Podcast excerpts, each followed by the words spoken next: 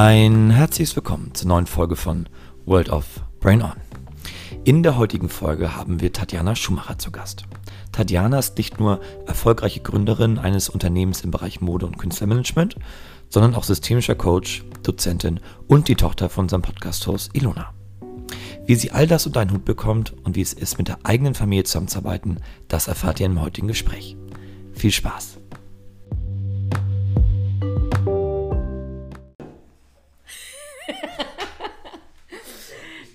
Ja, hallo, liebe Zuhörer da draußen. Wir sind hier wieder mal mit World of Brain On. Und diesmal ohne Konstantin, der ist zwar im Hintergrund, aber dafür mit Tatjana Schumacher. Tatjana Hallo. Hallo. Der Nachname ist identisch mit dem meinen.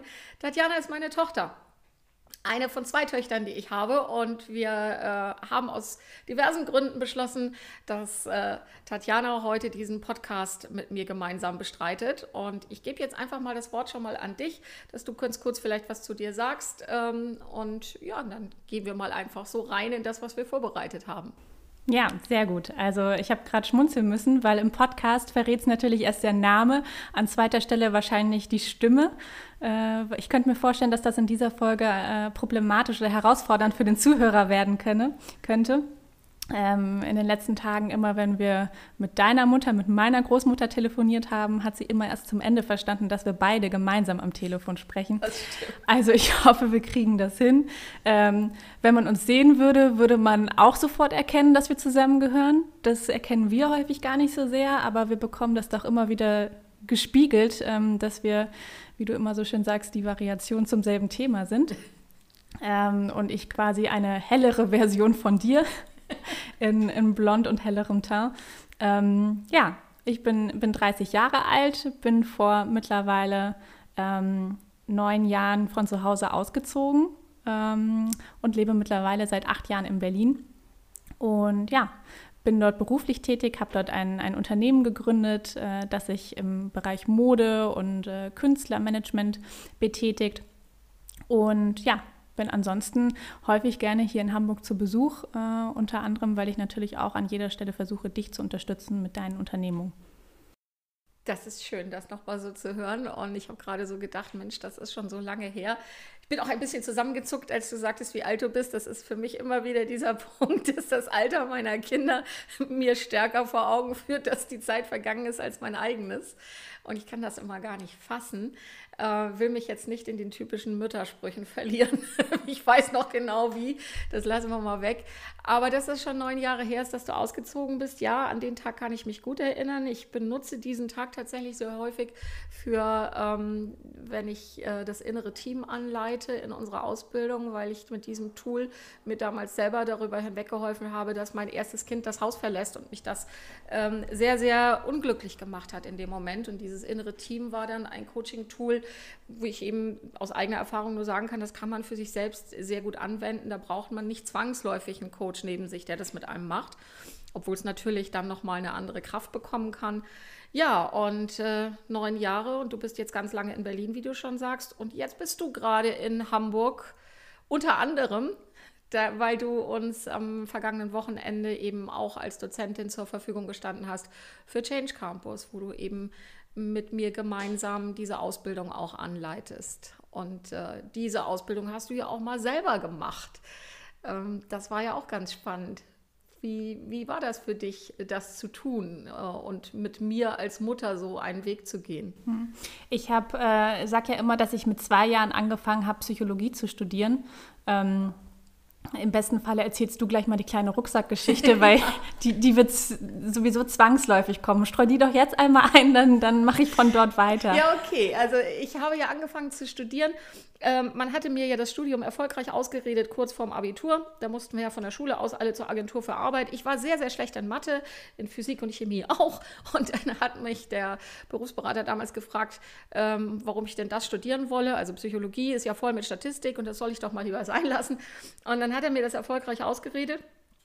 Es war aber immer noch in meinem Kopf, ich wollte das unbedingt machen und hatte ja dann eine andere Berufskarriere vorweggeschaltet, wollte dann aber das, was ich wirklich am meisten im Leben wollte, war Kinder zu haben. Und äh, dann warst du auf der Welt und als du dann ein Jahr alt warst, da habe ich äh, angefangen, Psychologie zu studieren und hatte mir damals eben gesagt, hey, das, äh, das möchtest du einfach und jetzt probierst du mal, ob das geht, mit Kind zu studieren. Hab dann losgelegt und als du dann zwei Jahre alt warst, das war ja für dich nun normal, eine Mami zu haben, die zur Uni geht. Und eines Tages bist du morgens, äh, hast du dich angezogen, hast, du hattest ein kleines Jeansjäckchen, das hast du angezogen, Mütze aufgesetzt, deinen kleinen Rucksack geschnappt. Und ich beobachtete das alles und dachte, was hat das Kind jetzt vor? Dann gingst du zur Haustür, machtest die auf, bist rausmarschiert ich hatte das natürlich alles im Blick und dann bist du ähm, durch unseren Vorgarten zur Gartenpforte. Ich war ja immer noch durchaus hinter dir und habe geguckt, was, was macht sie denn? Und dann hast du dich an der Gartenpforte umgedreht und hast mir gewunken und meintest, tschüss Mami, ich gehe zur Uni. Und diese Geschichte liebe ich. Und sie sagt aber eben auch ganz viel über das, was Kinder und, und Eltern, was, was da passiert, nämlich dass die Eltern eben die ersten Role Models sind, die Kinder bekommen. Und mir ist es hier in diesem Zusammenhang nochmal ganz wichtig, und ich weiß, dass das auch ein sehr wichtiges Thema für dich ist, nämlich die, die Gender-Thematik. Für dich war das ganz normal, eine Mutter zu haben, die studiert. Und damit bist du groß geworden. Und für dich war von daher äh, selber zu studieren ähm, irgendwo etwas, was ganz normal war. Das war nichts Fremdes, das war nichts, wo man davor steht und sich denkt, oh, soll ich jetzt studieren gehen? Oder gar der Gedanke, vielleicht sogar zu denken, ich als Frau, das, das war normal. Eine studierende Mutter ist eine Normalität für kleine Kinder. Und diese kleine Episode hat sehr deutlich gemacht, wie sehr das in dein Leben gehörte. Und ich habe euch ja dann später, als du dann die Geschwister hattest, tatsächlich auch äh, zum Teil zu alle beide ähm, deinen Bruder dann auch ähm, mit an die Uni genommen und wir haben an Projekten gemeinsam gearbeitet. Also ihr wart quasi, ihr habt, ihr wart die Statisten. Und das war ich sehr, sagen, das klingt sonst, als wären wir kleine Wunderkinder gewesen. Nein, also studiert habt ihr nicht, aber ihr wart mit dabei bei Professor Opaschowski im Seminar, als es darum ging, über künstliche Freizeitwelten zu sprechen. Und da haben wir Rollenspiele gespielt und ich habe mich dann im Prinzip selbst gespielt mit Mutter, mit zwei kleinen Kindern. Also das war ganz toll und ich bin sehr dankbar dafür, dass das bei solchen Professoren wie zum Beispiel ein Professor Opaschowski möglich war, ähm, der sehr, sehr vor seiner Zeit war, eben mit modernen ähm, Arbeitsmethoden und einer ganz anderen Lehrdidaktik. Und ja, das, das war schön. Das ist auf jeden Fall eine gute Charaktereigenschaft, als Zukunftsforscher seiner Zeit voraus zu sein. ja, absolut. Ja, aber ich kann mich witzigerweise auch noch gut daran erinnern, dass wir einen Reisebüro-Moment äh, äh, da nachgespielt haben. Ähm, ja, aber aus meiner Profession habe ich das auf jeden Fall jetzt clever angestellt, imagebildend diese Geschichte erzählen lassen. Alle wissen jetzt, was für ein süßes Kind ich war. Jetzt kann ich von hier weitermachen. Nee, aber also warum die Geschichte so bezeichnet ist, ist, dass ich eben mit, immer sage, mit zwei angefangen Psychologie zu studieren, weil natürlich die Inhalte der Psychologie, alles, was du jetzt auch deinen Studenten weitergibst, was du deinen Kunden weitergibst, ähm, das wurde uns ja, mir eben von Geburt an eingeimpft und äh, meinen Geschwistern eben auch. Und äh, das macht ja auch was mit uns. Und äh, zum einen hat es äh, so ein Stück weit getriggert, dass man, obwohl ich dir sehr nah bin und äh, dir auch immer nachgeeifert habe, für mich früh festgestellt habe, ich, ich möchte nicht in die Psychologie selbst gehen. Gefühlt auch, weil bin der, done that, jetzt was anderes. Und ähm, ich wollte immer in die Werbung gehen und habe das mit 13 angefangen äh, zu träumen und äh, habe mir auch vorgestellt, ein großes Agenturnetzwerk aufzubauen und ähm, gar nicht, weil mich der Erfolg oder die Macht oder ähm, Geld oder sonst was, weiß ich, äh, da so ähm, angezogen hat, sondern weil ich spannend fand, was Werbung mit mir macht. Also ich bin auf jeden Fall ein klassisches Werbeopfer. Wenn eine Verpackung gut und schön gemacht ist äh, oder eine Werbung toll, dann, ähm, dann bin ich auf jeden Fall die Erste, die am nächsten Tag im Laden steht und, und die Sachen kauft. Und das fand ich immer ganz spannend. Und deshalb war für mich, ich kann mich witzigerweise an ein Gespräch erinnern, das wir mal im Auto hatten. Ich, ich glaube, da haben wir unseren Fernseher irgendwo da hinten am Hafen beim Zoll abgeholt. Ja, ja genau, genau. Und ähm, wir darüber geredet haben, haben, ob ich eine gute Psychologin wäre und eine gute Therapeutin. Und ich für mich sehr klar war, nee, wäre ich nicht, weil ich bin zu sensibel. Ich, äh, ich, ich könnte nicht damit umgehen, die Geschichten der Menschen äh, mitzunehmen.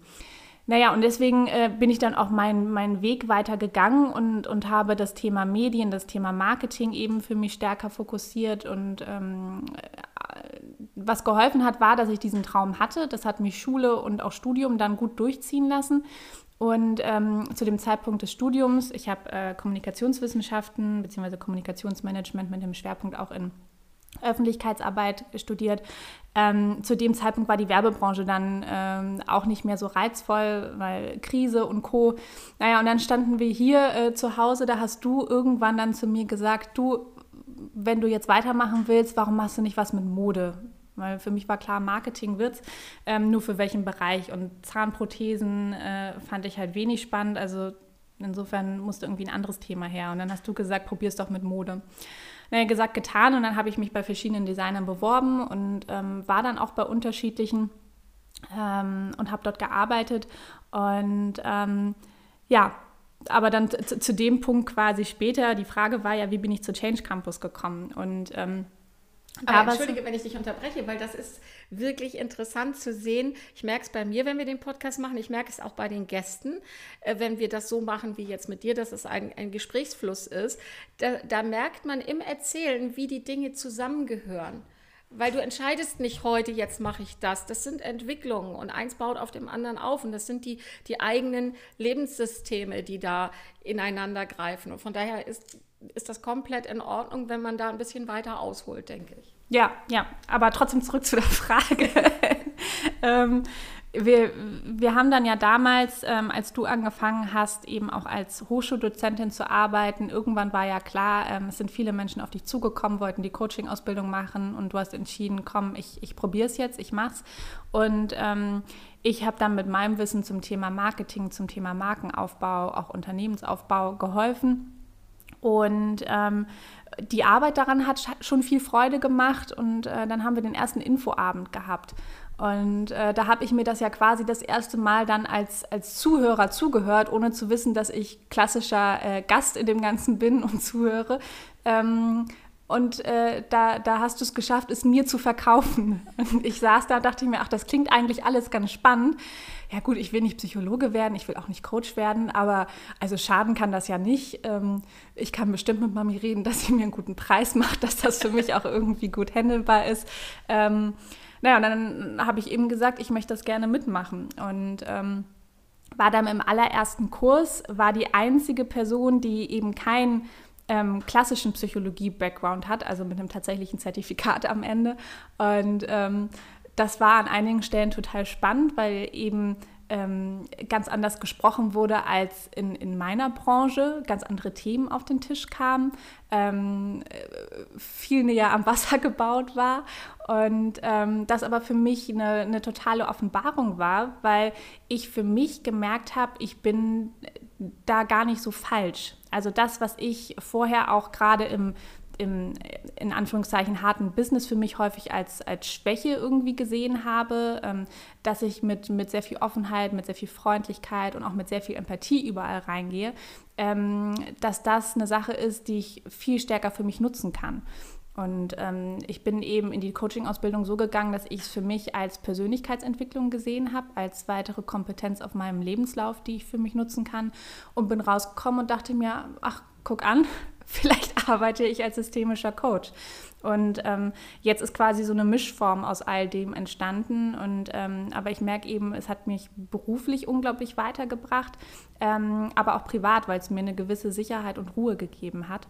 Und ähm, ja, und jetzt bin ich quasi vom ersten Kurs bis, bis heute dabei und mittlerweile eben jetzt auch auf der anderen Seite, um von meinen Erfahrungen als systemischer Coach zu sprechen, sowohl im, im 1 zu 1 Coaching als auch eben in, im Beruf, wie man es dort nutzt. Ähm, ja, und habe da sehr viel Freude dran. Okay, das ist schön, das jetzt von meiner äh, Warte nochmal gerade von dir zu hören. Ich höre ja von sehr vielen Teilnehmern, wie diese Reise zu Change Campus und dann mit Change Campus, was das mit Menschen macht. Es ist natürlich nochmal was ganz Besonderes, wenn das eigene Kind diese Ausbildung gemacht hat. Und äh, da wollen wir gleich auch nochmal drauf, wie ist das denn, wenn Mutter und Tochter sowas tun und dann auch miteinander arbeiten. Ich möchte nur sagen, was du eben gesagt hast, wir haben viele, viele Menschen mittlerweile bei Change Campus gehabt, die mittlerweile eben auch nicht mehr überwiegend aus der Psychologie kommen, also eher so einen Werdegang haben wie du, nämlich aus einem völlig anderen Feld kommen. Und ich weiß, dass wir ähm, vor anderthalb Jahren eine junge Frau dabei hatten, die aus der BWL stammt, die im Controlling arbeitet und die wollte das machen, war dann aber auch tatsächlich, dass sie dann in der Pause irgendwann zu mir kam und meinte, also Ilona, das ist, das ist so anders. Ich kenne das gar nicht. Hier reden alle über ihre Emotionen. Sowas kenne ich nicht. Und ich weiß gar nicht, ob ich das kann. Und das ist so spannend, weil es können die Leute dann am Ende alle, wenn sie es wollen. Aber für mich, ich gucke dich gerade an, Konstantin, du sitzt ja auch dabei. Also für uns ist das ja eher normal. Emotion ist das, womit wir arbeiten als Psychologen. Und es ist aber immer wieder wichtig, wenn man auch gespiegelt bekommt von Menschen, die aus anderen Feldern kommen, es gibt eine Welt, die anders funktioniert, in der über andere Themen gesprochen wird, in denen auch mit einer anderen Sprache umgegangen wird. Und deswegen da auch wach zu bleiben. Aber das gilt nicht nur für uns, das gilt für die andere Seite eben auch. Und diese Ausbildung, du hast das sehr schön gesagt, die macht einen sicherer weil sie einem ja die, diese Tür eröffnet, guck mal, du darfst doch diese Emotionen haben und auch zeigen. Du hast sie sowieso, aber wenn du es lernst, damit sinnvoll umzugehen, dann macht dich das stärker und sicherer. Und genau das möchte ich mit dieser Ausbildung bei Menschen erreichen. Das finde ich sehr schön, dass du das hier nochmal so gesagt hast. Aber du bist ja nun nach wie vor in einem völlig anderen Feld tätig und du sagst, du benutzt das, was du gelernt hast, dort eben auch. Ähm, was ist das denn für ein Feld, in dem du da arbeitest? Was kann man sich darunter vorstellen? Ja, also ich hab, äh, bin eben im Marketingbereich, ähm, der sich ja auch immer weiter entwickelt hat, eben jetzt digitaler ist, ähm, viel mit Influencern gearbeitet wird, sprich mit Persönlichkeiten, die ähm, in den sozialen Medien stark vertreten sind und dort äh, eine große Reichweite haben und äh, sich selbst Produkte, Marken verkaufen und ihr Leben eben ähm, dort zeigen. Und ähm, mit diesen Menschen wie auch mit, mit Persönlichkeiten aus, aus, dem, aus dem öffentlichen Leben arbeite ich eben zusammen und wir schauen uns an, inwiefern wir Produkte, Marken, ähm, speziell im Textilbereich, sprich Modekollektionen, mit diesen Menschen ähm, aufbauen können. Und ähm, ich habe das vor ähm, zweieinhalb Jahren noch im, im Konzern gemacht bei Pro7 Sat1 und ähm, habe dort dann ja angefangen, für mich die Coaching-Ausbildung eben zu nutzen, kurz nachdem ich rauskam, weil ich festgestellt habe, ich habe es mit sehr, sehr jungen Menschen zu tun ähm, und äh, auch häufig festgestellt habe, Influencer kommen aus einer Welt, haben häufig eine Geschichte hinter sich, ähm, die mit wenig Anerkennung zu tun hatte, die ähm, eine schwierige Zeit in der Schule hatten, die ähm, noch nicht so richtig wussten, wo ihr Platz im Leben ist, was manchmal ja auch viel zu viel erwartet ist, weil sie eben sehr, sehr jung sind. Ähm, aber es dann eben aus meiner Sicht noch schwerer ist, als, als äh, Marketingmanager da reinzukommen und zu sagen, alles klar, du bist jetzt der und der und wir machen das und das ähm, und wir vermarkten es unter diesem Namen mit diesen Farben. Und ähm, deshalb habe ich angefangen, mich mit Künstlern ähm, zusammenzusetzen und zu sagen, bevor wir zusammenarbeiten, ähm, wenn du magst, also es wird keiner gezwungen, aber wenn du magst, ähm, setzen wir uns zwei Stunden zusammen und ähm, ich bringe ganz viele Fragen mit. Und dann nehme ich eben die systemischen Fragen aus der Coaching-Ausbildung und ähm, versuche näher an den Künstler ranzukommen und zu verstehen, wie tickt er, wie sieht er sich selbst und wo will er vor allen Dingen hin. Ähm, weil, also aus unterschiedlichen Gründen. Zum einen ist er eben jung und wenn wir mit ihm zusammenarbeiten und äh, er aber in einem halben Jahr feststellt, er macht irgendwie den, den Britney-Move und, und rasiert sich die, die Haare ab und will plötzlich nur noch in schwarz gekleidet sein, dann ist wahrscheinlich eine äh, zuckersüße, pinke Mädchenwelt nicht ganz das Richtige, auf das man bauen sollte. Das kann man natürlich nicht äh, voraussehen. Solche Sachen können jederzeit passieren, aber es ist trotzdem wichtig zu sehen, wo sieht sich derjenige selbst und was ist auch sein, seine Motivation. Also da gibt es ja auch unterschiedliche. Es gibt Menschen, die sich wirklich selbst verwirklichen wollen.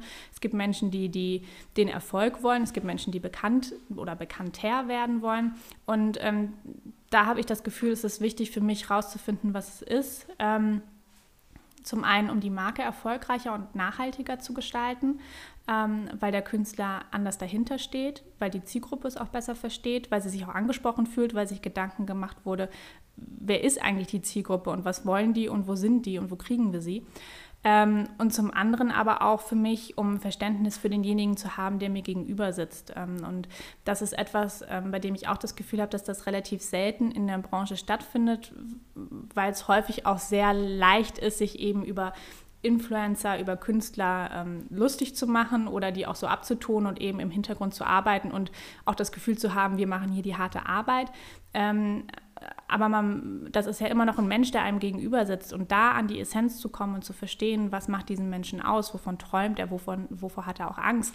Ähm, das hat mir auch immer geholfen, ähm, selbst bei, bei Künstlern, die ich, wenn ich sie mir vorher angeguckt habe, auch dachte, oh Mann, also jetzt zwei Stunden mit dem, weiß ich noch nicht und ähm, ist auch überhaupt nicht der, der Inhalt, der mich interessiert und, und äh, den ich irgendwie verfolgen möchte. Und nach diesen zwei Stunden ähm, hatte ich ein, irgendwie eine ganz tolle Verbindung mit dem Menschen, ähm, sei es jetzt, dass sie auf Gegenseitigkeit beruhte oder ich zumindest einfach verstanden habe, wer ist das und warum ist er wohl so, wie er ist. Und das hat mir in meiner Arbeit enorm geholfen, weil ich dann eben jeden auch mit, mit, dem, mit dem nötigen Respekt und äh, mit dem, ähm, ja, auch mit einer großen Anerkennung einfach behandeln konnte. Und ähm, insofern ist es eben auf diesen drei Ebenen aus meiner Sicht immer hilfreich, diese Themen eben anzugehen für den Künstler, weil er sich verstanden fühlt, weil er sich selbst auch nochmal reflektiert. Weil das vielleicht auch noch ganz kurz ähm, ist auch ein wichtiger Punkt. Viele Leute kommen zu uns und sagen, sie wollen eine Modemarke machen. Und dann machst du zwei Stunden mal äh, ein bisschen Reflexion und ähm, dann stellt sich heraus, nee, eigentlich, eigentlich willst du gar keine Modemarke machen und du willst ganz woanders hin. Und ähm, das ist dann eben für den Künstler wichtig, für die Marke wichtig, dass sie in dem Fall dann gar nicht entsteht oder eben, wenn sie entsteht, in, in eine bestimmte Richtung entsteht. Und für uns als Firma und für mich als, als ähm, diejenige, die dahinter steht, eben auch, um zu wissen, lohnt sich da, ähm, da auch wirklich reinzugehen oder nicht.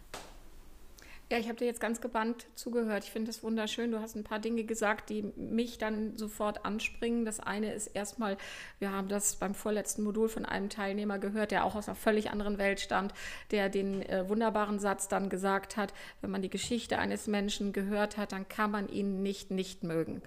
Und das ist das, was ich jetzt gerade bei dir so rausgehört habe. Und das ist ja auch äh, die Erfahrung, die ich als Coach immer wieder mache. Lass den Menschen zu hör, hör seine Geschichte, die er dir ja schenkt. Ich sage immer, die Geschichte eines Menschen zu hören ist auch ein Geschenk, das man da bekommt.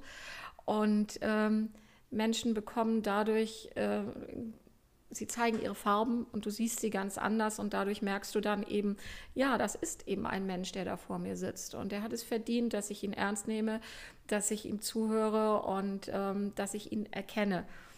Und dann hast du noch etwas gesagt und da hast du vor zwei Jahren schon mal mit mir drüber gesprochen und das finde ich ähm, sehr, sehr beeindruckend. Du hast es damals in einem anderen Kontext gesagt, aber diese Geschichte, dass diese jungen Leute, die da in diesem Feld arbeiten, ganz häufig eine Geschichte tragen, nämlich nicht der Star der Klasse gewesen zu sein, nicht das It-Kid, sondern eher vielleicht jemand, der ein bisschen Außenseiter war, der vielleicht sogar ein bisschen nerdig war und dann eben in diese, diese Rolle des, des Influencers kommt und diese Aufmerksamkeit sich erschafft und dort dann jemand wird das ist psychologisch gesehen extrem interessant und das wird in der Regel nicht so gesehen, ähm, dass dieses Medium, ähm, dieses sich auch zur Schau zu stellen, für viele junge Menschen genau dieses eben auch in sich trägt. Man ist schnell dabei, das abzutun und auch ähm, das äh, abzuwerten, bis hin zum schlecht darüber zu sprechen. Aber das finde ich sehr interessant, was du gerade gesagt hast, sich sowas auch mal vor Augen zu führen. Wir kennen die Geschichten dieser Menschen eben dann en Detail nicht. Und äh, grundsätzlich sollte man nicht vorschnell urteilen. Ja, du merkst auch, dass das einfach ein Thema ist, was für viele Menschen nach wie vor nicht wirklich greifbar ist. Also ich muss seit Jahren meinen Job erklären, ähm, weil es ihn eben auch noch nicht so lange gibt. Ähm, ich hätte ja auch vor ein paar Jahren noch nicht gesagt, das ist mein Traumjob, ähm, sondern der hat sich eben ergeben, weil diese Möglichkeiten jetzt da sind. Ähm, und äh, da hörst du halt schon auch viel, dass, äh, dass eben Influencer, dass das, was in den sozialen Medien passiert, eben schlecht ist, dass es sehr oberflächlich ist ähm, und dass sich gerade Kinder oder sehr junge Menschen eben auch mit Dingen beschäftigen, die, die nicht so in die Tiefe gehen. Gleichzeitig, ich, ich verstehe das, gleichzeitig gibt es aber auch so viel Inhalte auf den sozialen Medien. Ähm, es wird so viel Inhalt jeden Tag, jede Minute hochgeladen, dass da eigentlich für jeden was in irgendeiner Form dabei ist. Man muss sich bloß die Mühe machen, eben zu finden, was man sucht. Und vielleicht manchmal auch zulassen, dass es auch mal was, was Nichtiges sein kann, einfach weil man auch mal den Kopf leer kriegen muss. Ähm, und, und gleichzeitig denke ich dann auch immer, ja, zum, auch zu meiner Zeit gab es das in der Form ja nicht.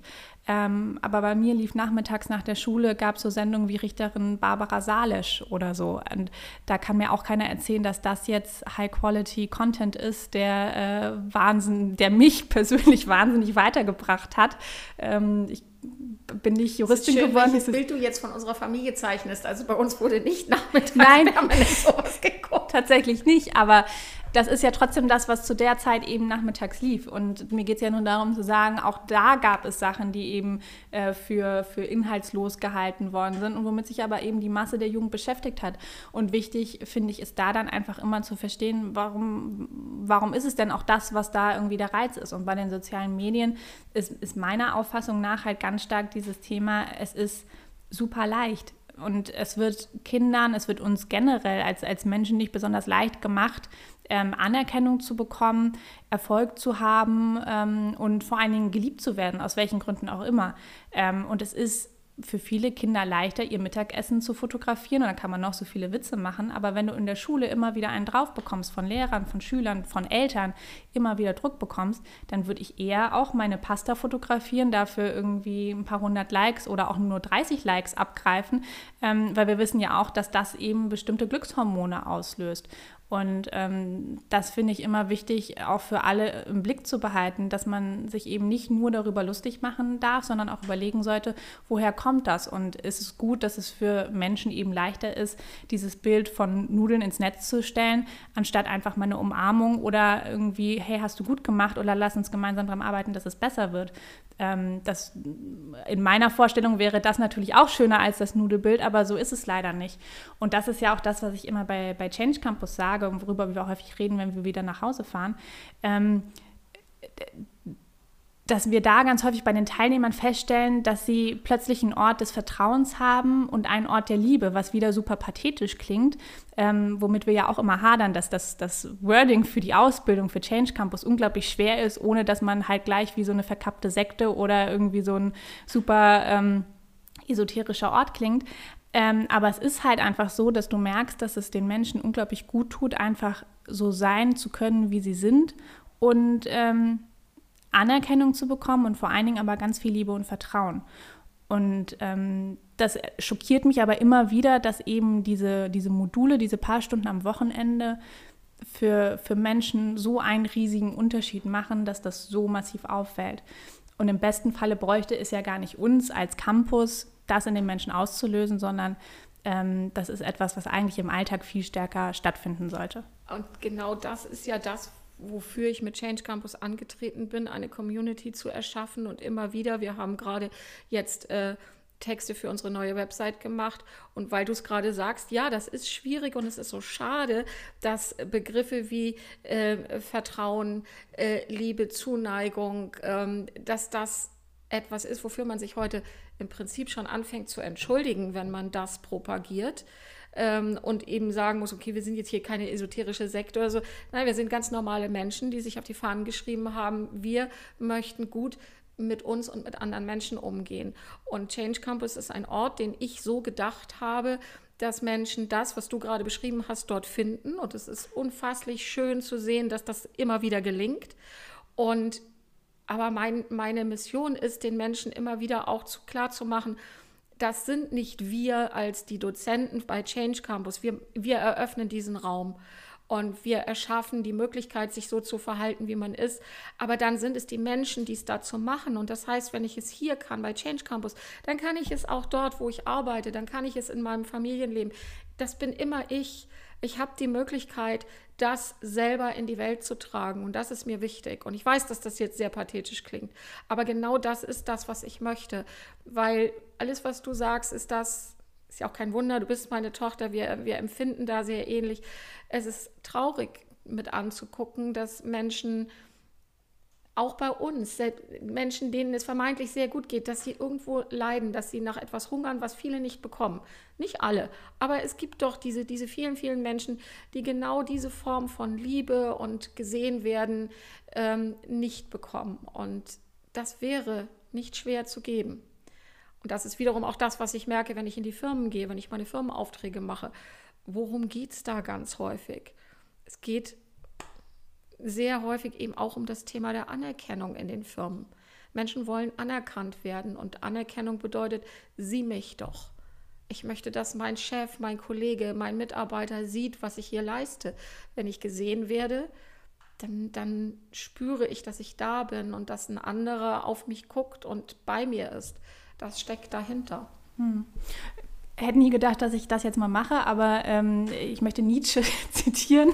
Ich kann es bloß leider nicht wortgenau, sondern muss das sinngemäß machen und hoffe, es ist tatsächlich von ihm. Äh, bitte keiner nachgoogeln. Aber es klingt gut, wenn ich sage, ich zitiere Nietzsche. Ja. ähm, äh, aber es gibt meiner Meinung nach so ein sinngemäßen Zitat, das sagt, ähm, mach es dir zur Aufgabe, mehr zu lieben als alle anderen, im, im Sinne auch eines, eines Wettbewerbs. Und ich habe das Gefühl, dass viele Menschen eben eher andersrum denken, also immer mehr geliebt werden wollen, als dass sie selbst lieben. Und natürlich ist das so, wenn du, wenn du mehr liebst, bist du immer derjenige, der das Gefühl hat, ein bisschen weniger zu bekommen. Und das ist eine Sache, mit der man klarkommen muss ähm, und mit der man leben muss, aber ähm, halt äh, vielleicht auch ein Stück weit lernt, Liebe zu geben, ist, ist im besten Fall genauso schön, wenn nicht manchmal sogar schöner, als Liebe zu empfangen. Und was passiert, wenn ich eben diese Liebe gebe? Und ähm, das ist ja auch in so Kleinigkeiten und das ist, ist ja auch eine Sache, womit wir stark aufgewachsen sind, was ähm, meine Geschwister und ich ja auch häufig merken, dass wir ähm, aus, aus einer anderen Erziehung manchmal kommen, ähm, weil du uns das ganz stark reingegeben hast. Ähm, und dieses immer noch mal diesen, diesen Mühe mehr zu geben, weil man weiß, das könnte, könnte schön für den anderen sein ohne dass das jetzt äh, von irgendwem gefordert wurde oder ähm, irgendwie eine Pflicht ist, sondern zu denken, das, das könnte jetzt gefallen. Und wenn es nur wirklich diese Kleinigkeiten sind, wie ich das jetzt auch beispielsweise in meiner Beziehung lebe, wenn ich im Supermarkt bin und sehe, ach guck, ähm, der Pudding ist wieder da, ist im Angebot, freut ihn bestimmt, nehme ich mit. Und ähm, das ist dann nichts, wo ich nach Hause gehe und diesen Pudding wie eine Trophäe in der Hand halte und äh, da jetzt irgendwie äh, 100 Komplimente führen möchte und ähm, den Boden unter den Füßen geküsst haben möchte, sondern das sind so diese, ähm, da wären wir wieder bei meinem Lieblingswort, Bettdecke. Ähm, das sind für mich diese, diese Bettdeckenmomente, wo man das Gefühl hat, der andere wird einfach ja, zugedeckt, bekommt so eine gewisse Sicherheit und Wärme, die, ähm, glaube ich, das Leben ein Stück leichter macht. Und das ist ja nicht so, dass das für mich jetzt eine Riesenarbeit ist. Also äh, ich bin eh im Supermarkt, ich muss eh einkaufen und dann gebe ich halt noch irgendwie 60 Cent für einen Pudding aus. Ähm, aber es hat halt so, ein, so einen wahnsinnig großen Einfluss auf so eine, so eine gesamte Zeit. Und ähm, ja, das finde ich schön, dass du es sagst, weil die, ich weiß noch, dass du damals bei Change Campus im Kurs bei einer Übung eben auch genau diesen Begriff äh, für dich gewählt hast als einer deiner Lieblingsbegriffe Bettdecke. Und ich fand es jetzt so schön. Ich wusste, dass du jetzt sagen wirst Bettdecke Moment. Und es ist für mich als Mutter eben auch, ich kann mich so erinnern, seine Babys, seine kleinen Kinder zuzudecken. Eine Mutter geht in der Regel, auch bevor sie selber ins Bett geht, nochmal, wenn die Kinder klein sind und guckt nach den Kindern und zupft nochmal an der Decke. Und es ist dieses, es ist so, jemanden zu behüten, zu wünschen, dass es diesem Menschen, den man über alles liebt, gut geht.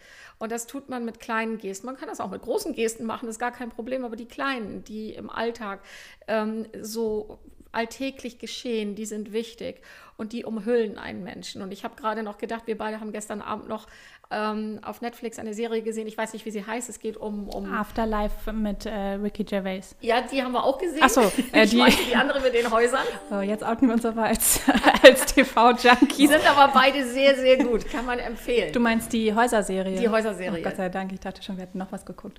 Ähm, die außergewöhnlichsten Häuser äh, der Welt ja. die außergewöhnlichsten Häuser der Welt. Und das war ein, ein unglaubliches Haus, das da gezeigt wurde. Und die Besitzerin äh, sagte dann, dass dieses Haus wie eine Umarmung ist für die Familie, die daran lebt, dass das Haus mit ihnen kuschelt. Und diese Metapher fand ich wieder so schön. Und das, das hat mich jetzt gerade erinnert. Das ist genau dieselbe Idee. Und auch das ist so schön zu sagen, ein Haus kann eben ein, wie eine Bettdecke wirken. Eine Bettdecke kann diesen Moment für einen abbilden, des, äh, sich behütet äh, zu fühlen. Und genau das ist es, was wir Menschen uns gegenseitig geben können und was wir zu wenig tun. Und wenn du schon Nietzsche zitiert hast, zitiere ich ihn jetzt auch nochmal. Das ist nämlich so schön. Es gibt von ihm einen Satz, der lautet, Manch einer muss erst seinen Kopf verlieren, bevor er sein Herz entdeckt. Ach, jetzt hast du auch noch besser zitiert als ich. Das ist ja gemein. Ich bin älter als du. ja, Aber genau. dieser Satz ist mir vor ein paar Jahren irgendwo begegnet und ich finde ihn unglaublich schön und er passt auf so vieles. Auch hier wieder muss ich auf, auf meine Tätigkeit als, als Beraterin, als Unternehmensberaterin auch äh, gehen. Wie verkopft sind die Menschen in Organisationen? Alles ist Kopf und der Kopf drückt sich in Zahlen aus. Es geht immer um Zahlen. Aber Menschen arbeiten miteinander. Und Menschen, die eben mit ihrem Herz bei sich selbst, beim Kollegen und bei der Arbeit sind, die arbeiten tatsächlich, mein Lieblingswort, besser ähm, produktiver, erfolgreicher. Wer nur mit dem Kopf arbeitet, dem fehlt ja der ganze Unterbau. Natürlich brauchst du den Kopf für all das, was du tust, aber wenn du dein Herz permanent ignorierst, dann fehlt dir eben ein ganz großer Teil, der das, was dein Kopf da ersinnt, abrundet, der diese Bettdeckenmomente erschafft, der dieses, dieses Bekuscheltwerden ver, ähm, verhindert. Und ich kann mir vorstellen, dass jetzt eine Menge Leute zuhören, ähm, die sagen, ja, genau. Aber es wird auch die anderen geben, die sagen, was ist das? Die Damit haben wir aber schon vor zehn Minuten verloren. Die, die haben, haben das jetzt gar nicht mehr mitbekommen. Genau. Die waren beim ersten Nietzsche-Zitat schon weg. Ja, aber ich aber meine, in Organisationen ist es ja auch, also ich, wenn die Leute schon Probleme haben, in, in wirklich zwischenmenschlichen Beziehungen eben Liebe so auszuleben, Vertrauen zu haben, miteinander zu reden, eben auch auf einer, auf einer emotionalen Ebene, dann ist es ja noch schwerer oder wahrscheinlich für diese Menschen viel leichter, weil sie eben in Organisationen vermeintlich diese Sicherheit haben, sich eben in einer unemotionalen ähm, oder emotionslosen Umgebung zu, zu äh, bewegen. Ähm, zu verstecken. Genau, und ähm, weil wir, wir haben jetzt vor dem Podcast über das ganze Thema Dating und Co. gesprochen und äh, ich hatte erzählt, wie ich eben meinen Freund kennengelernt habe und das passt gerade ganz gut, ähm, weil... Chris, jetzt kommst du dran. ja. Ähm, weil eben meine Beziehung im Vergleich zu all dem, was vorher an, an, an Dating war ähm, und an Erfahrung, unglaublich leicht war und es da eben nie ums, ums Spielen ging. Es ging nie darum, irgendwie äh, dem anderen das Gefühl zu geben, ach, eigentlich brauche ich dich gar nicht, eigentlich will ich dich gar nicht, sondern wir sind quasi vom Moment des Kennenlernens mehr oder weniger zusammengekommen. Ähm, und äh, das war am Anfang gar nicht so, dass wir da auch zu 100 Prozent sicher waren, aber es gab eben nicht dieses... Ähm, jetzt lässt man, lässt man den anderen nochmal zappeln. Und ähm, das ist eine Erfahrung, die ich aber halt eben nur einmal gemacht habe, eben mit Chris und vorher eben das auch immer schwierig war, weil sich da auch einfach extrem zurückgehalten wird und ähm, keiner sich traut, sich fallen zu lassen. Und ähm, wie gesagt, wenn das in den Bereichen schon nicht möglich ist, dann ist es eben, glaube ich, in, in Organisationen äh, nochmal noch mal schwerer, das eben zu triggern. Absolut. Vollkommen richtig. Und ich merke gerade, dass dieses Gespräch bei mir auch nochmal wieder neue Dinge aufflackern lässt, ähm, die mich wieder noch besser verstehen lassen, okay, was passiert in dieser Welt, in die ich da ja gehe. Und ich gehe da eben nicht rein in dem äh, Bewusstsein oder mit, dem, mit dieser Absicht, ich komme jetzt und ich drehe hier alles von links auf rechts und dann ist bei euch alles auf einen Schlag viel besser, weil ich bin so toll, weil ich all die Lösungen weiß. Das ist ja nie das, wie wir als Systemiker ins System hineingehen, sondern eher mit diesen Ansätzen, ja, wir gehen nicht rein, um zu kuscheln, weiß Gott nicht, wir kuscheln auch nicht mit den Leuten, wir verstören sie, aber immer mit diesem, ja, wie ich das nenne, mit diesem liebenden Blick auf das System. Dieses System ist entstanden und es hat etwas erreicht und es hat etwas erschaffen und es ist auch nicht meine Aufgabe, dieses System zu zerstören, sondern es anzuerkennen, auch ihm seinen Wert zu belassen. Und genau deswegen ist dieser systemische Beratungsansatz ein ganz anderer, weil er genau das tut. Ich kann das sehen, was ihr hier erschaffen habt und ich kann sehen, im Idealfall, wo vielleicht äh, Dinge verändert werden könnten, damit es noch besser läuft. Aber nicht zu sagen, was ihr hier bisher gemacht habt, ist ja kompletter Mist, das muss komplett neu gemacht werden. So gehen wir da nicht ran, sondern immer mit diesem sehr, sehr wertschätzenden Ansatz und das sehend, was ist hier. Und mit diesem, was ist hier, wollen wir arbeiten. Okay, Tatjana, äh, jetzt haben wir uns ähm, mit systemischer Beratung so ein bisschen verloren, aber es ging ja noch mal um das Thema, das mich natürlich auch ganz besonders interessiert. Wie ist das denn ähm, aus deiner Sicht mit mir, deiner Mutter zu arbeiten? Eine absolute Katastrophe. nee, also das werde ich ja wirklich sehr, sehr häufig gefragt. Und ähm, von meiner Seite aus bestand diese Frage gar nicht, weil warum nicht? Also äh, wir haben ja generell ein, ein sehr enges Verhältnis, ein sehr offenes Verhältnis. Ähm, wir, wir stecken auch, glaube ich, schon genug Kritik voneinander ein. Ähm, Gerade als Kind fängt man ja auch irgendwann an, auch Eltern einfach nochmal anders zu sehen, auch anders zu behandeln und anders auch Feedback zu geben, nenne ich es jetzt.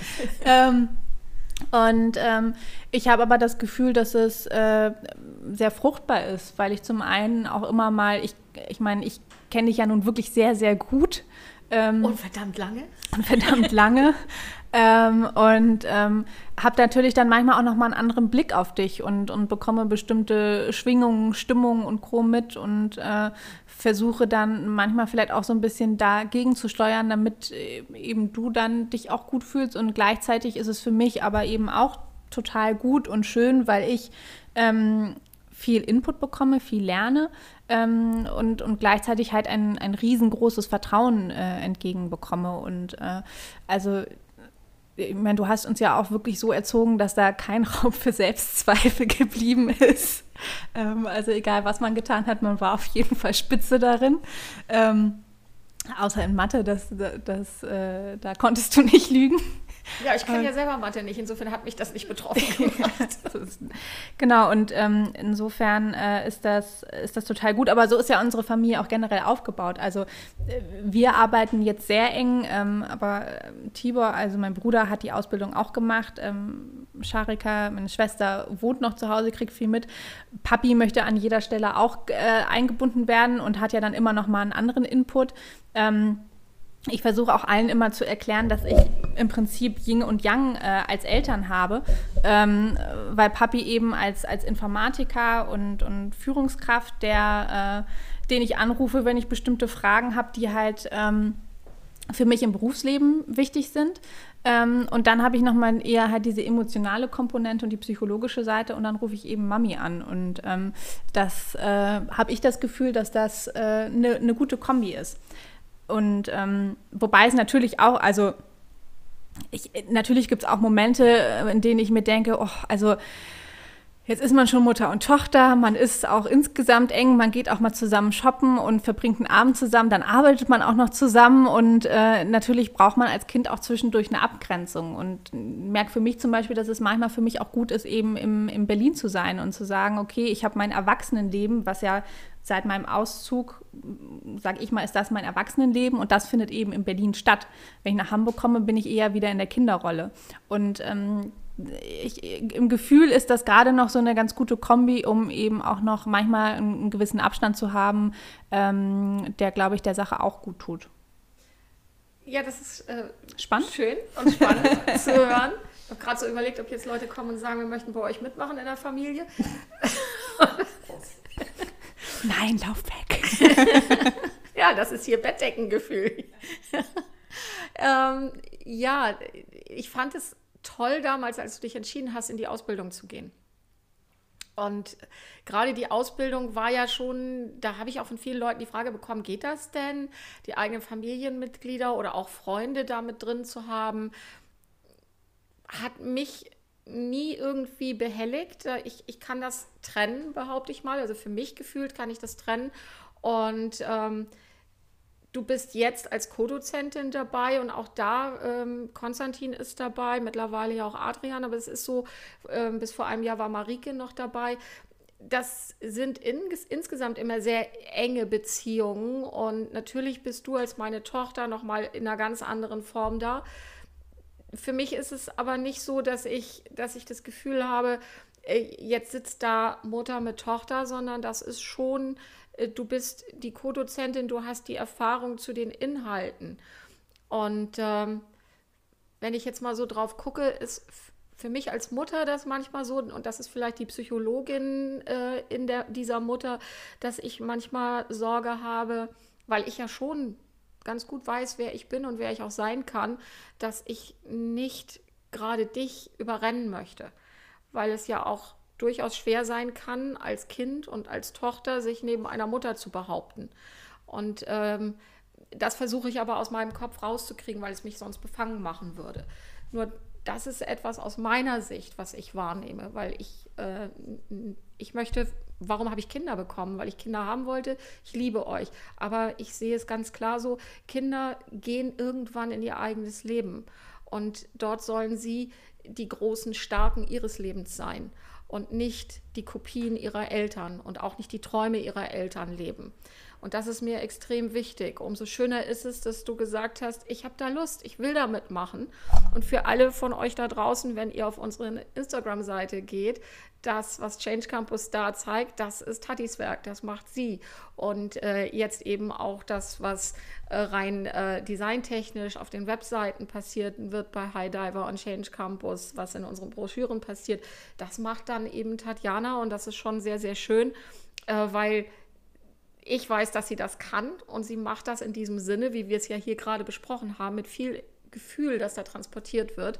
Und ich muss dir halt nicht erklären, wie ich fühle, weil du, du fühlst das exakt so. Und das macht das sehr schön, mit dir zu arbeiten und schafft mir auch eine große ja, Sicherheit.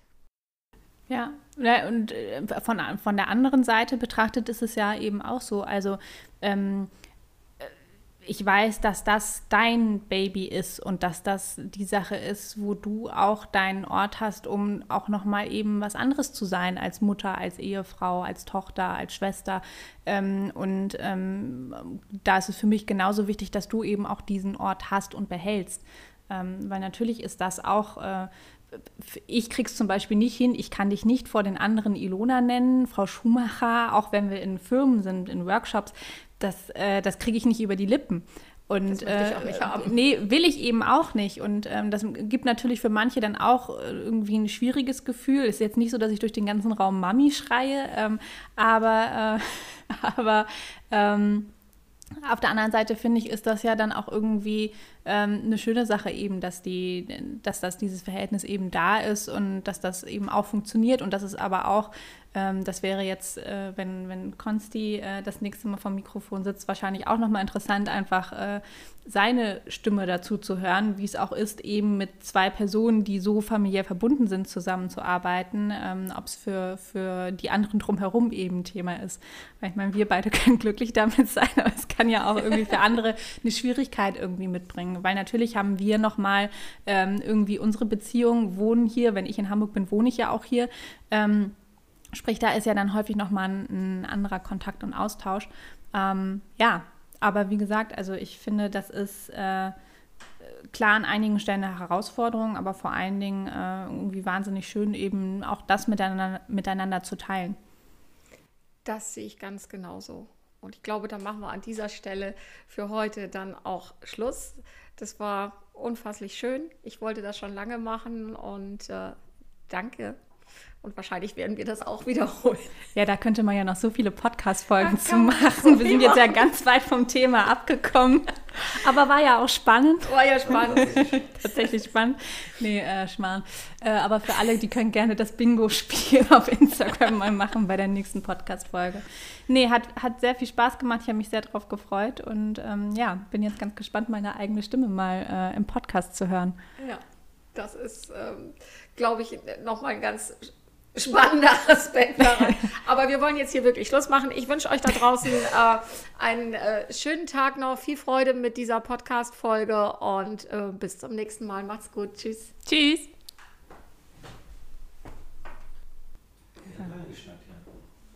Naja, es war auch ein kleiner Wettkampf, wer den Redeanteil gewinnt. Ich hätte da gerne danach eine Auswertung. Es war auch kein Wettkampf um den Redeanteil. Das war ein Witz.